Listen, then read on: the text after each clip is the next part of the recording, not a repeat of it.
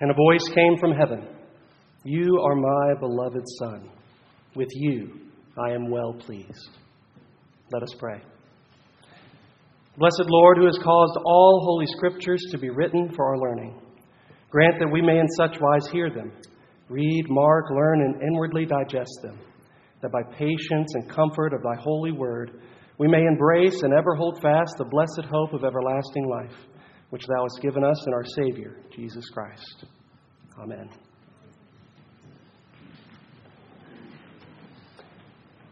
Well, I'm sad to announce Christmas is over. Christmas is over, but do not fret, for Epiphany has only begun. Yesterday, January 6th, we celebrated the beginning of Epiphany. Epiphany is the season which the church enters into to celebrate, to remember, to commemorate the coming of the light of the gospel, especially the mystery of the inclusion of Gentiles into the people of God. This is the mystery of the gospel that God has reconciled for himself a people he has reconciled for himself a people of all nations, not just Jew, but Gentile as well. And we commemorate this not for just one day, but for an entire season. An Epiphany is a season of revealing, much as uh, Christmas is a time where God revealed his Son, uh, born of the Virgin Mary. We continue that theme of revealing in the season of Epiphany. And here on the first Sunday of Epiphany, we remember the baptism of our Lord Jesus Christ. The baptism of Jesus Christ is a little bit of a head scratcher.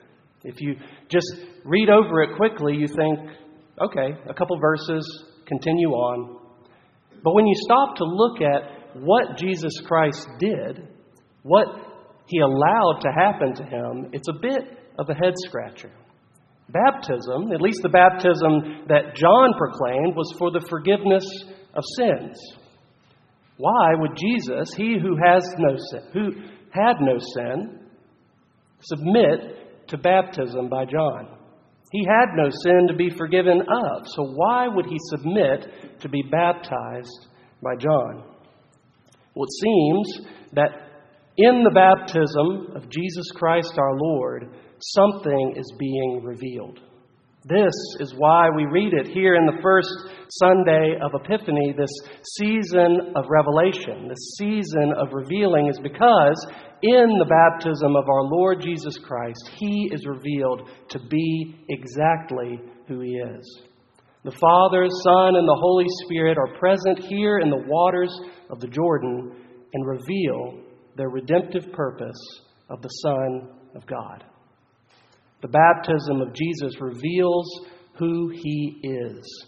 For the voice comes from heaven You are my beloved Son, in whom I am well pleased. This is the word of the Lord. This is a trustworthy word. This is a word which pierces through the heavens, which pierces through the darkness, which pierces into our hearts that the one which we follow, the one which we see today being baptized by John in the River Jordan, is the Son of God. He is the beloved of God, in whom God is well pleased. And in Matthew's account of the baptism of John, in, John, in Matthew chapter 3, it has a little part which is not included in the other accounts, which gives us a little glimpse into why this would happen. Why would Jesus choose to reveal himself in this way? Indeed, why would the triune God choose to reveal the redemptive purposes for humanity in this way? John, much like me, and much like maybe some of you, are perplexed at this way of revealing. Jesus says that he is coming to John to be baptized, and John like I would and like many of you would, would say, Jesus, no, this is backwards. You should be baptizing me. I'm preaching a baptism to prepare your way. Why would, you, why would I baptize you? You're the entire reason I'm baptizing at all. And Jesus answers John This is to fulfill all righteousness.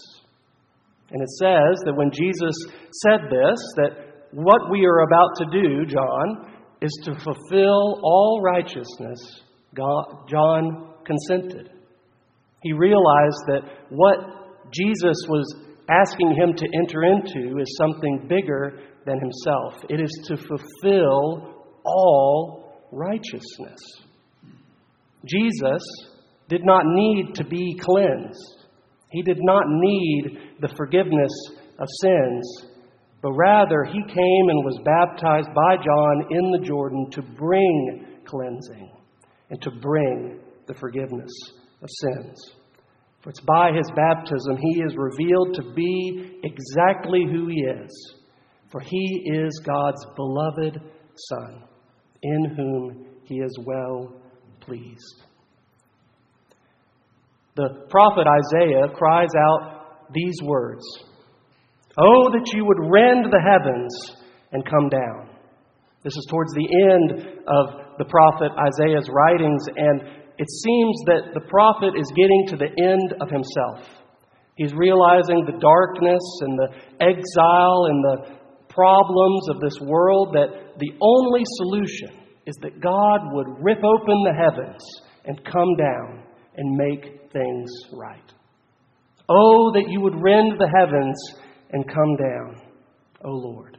This is the cry of the prophet Isaiah, and here, as Jesus is submerged into the waters of the Jordan River and comes up, the heavens are opened, and the Holy Spirit, as a dove, descends upon him and rests upon him. And the voice of the Lord declares that this is my beloved Son, in whom I am well pleased. The cry of Isaiah is answered, brothers and sisters. The cry of all of us is answered, and it is answered by the presence of God in the flesh. It is answered by the coming of our Lord Jesus Christ, who fulfilled all righteousness by his life, by his death, and by his resurrection on the third day. For just as we are buried with him in baptism and raised to walk in newness of life, this is only possible because his baptism is the baptism that we are baptized into. Our baptism is not really our baptism. It doesn't belong to us. It belongs to Jesus Christ. We are baptized in the name of the Father and of the Son and of the Holy Spirit. We are baptized in no other name but the triune name, the name of the Lord who created and who redeems and who sanctifies us by his grace. And it's in Jesus' baptism that the three persons of the Trinity show up to show that just like in the beginning when God created the heavens and the earth, the, the Lord is about to do something just as amazing. He is going to redeem creation. He's going to recreate. He hears the cry of all of us from the darkness and exile and brokenness that we all experience. The fall has extended to every corner of God's creation. But God has come and sent His beloved Son, in whom He is well pleased to redeem the world to bring light into the darkness, to bring exiles out, to break the bondage of sin and death, and to redeem for himself children who were once children of darkness, now they are children of light, who were once children of the devil, are now children of God. We see here mirrored in our Lord's baptism our baptism. Because as we have faith in Him, we are buried with Him in baptism and raised to walk in newness of life. To achieve the redemption of the world, Jesus had to fulfill all righteousness. And this began on his, in his earthly ministry with the baptism of John. This was the inauguration of his redemptive work here on earth. But it was only the beginning. It was inaugurated, but it only ended on the cross. It only ended in the resurrection from the dead three days later, for Christ came to fulfill all righteousness. And he himself says that he came not to be served, but to serve, and to give his life as a ransom for many. And so while Jesus had no need of the baptism for the forgiveness of sins, all of us do. And so he submitted to be baptized by John in the Jordan for us. He lived his life so that we might live. He died so that we might die no more. He rose again so that we might rise to life eternal. His baptism is only the beginning. For the baptism which he would be baptized is one which none of us could bear. The cup which he would drink from is one that none of us could drink from. For only the Son of God could take the cup of wrath fully and drain it to the dregs for us. Only the Son of God, in whom the, Lord, the Father is well pleased, could be baptized into death so that the world might have eternal life. He was baptized not to be cleansed or to receive forgiveness, but to sanctify us and to bring forgiveness to us. He was not hallowed by the water, but indeed the water was hallowed by him. The Holy Spirit descends like a dove and rests upon him, and thus, just like in the beginning when the formless and void waters are brought to completion, brought to rest, so we are brought to rest in these waters of baptism. We are baptized into Christ. What he achieved in his baptism, in his life, in his death and resurrection, we receive by baptism. Baptism is a work of God. Baptism is a work of faith. And indeed, Luther puts it this way that we do not put our uh, faith, we do not place our baptism based on our faith, but rather we place our faith in our baptism. I grew up in a time where it was very common to doubt whether the first baptism that took place in a person's life really stuck. Well, I didn't really mean it back then. I didn't really know what I was doing. So, let me get baptized again. This thinking makes sense if we base our baptism on our faith or our seriousness, on our committedness. But this is backwards. Rather, we should place our faith, place our committedness, place all of our hope in the fact that we have been baptized into Christ by grace through faith. We have all that we have by faith. That we are baptized into Christ and are made a new creation.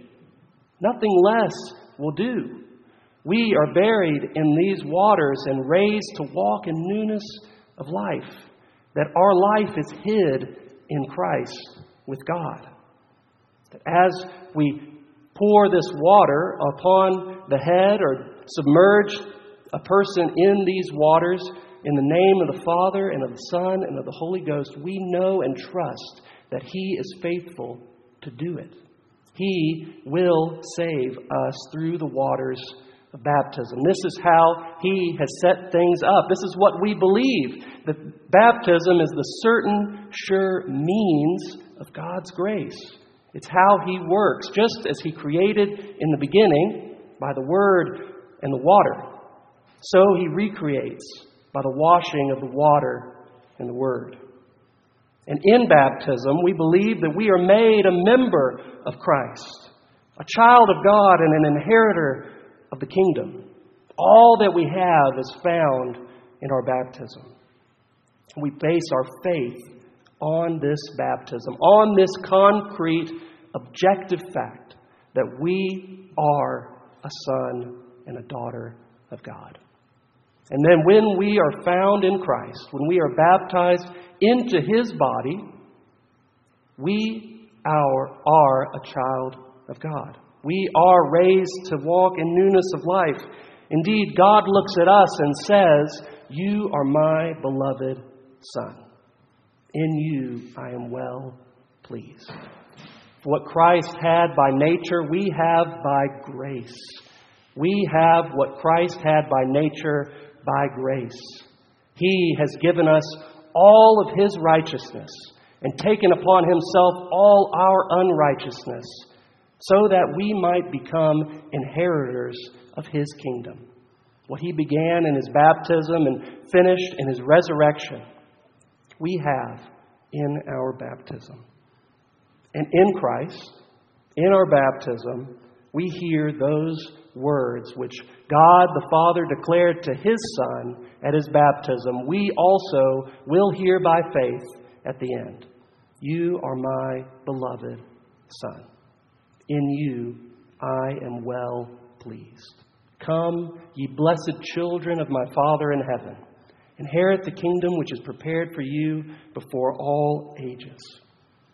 And as we have this hope that one day we will hear those blessed words, we remember our baptism daily. We die to self and are raised to life in Christ every day. And every Sunday we come and celebrate the Lord's death until he comes. For when we partake of the bread, when we partake of the cup, we remember Christ's death until he comes. For it's in the cross that our life is found. It's in the cross that we see the love of God revealed towards mankind. We are new creation. We are a new creation in Christ.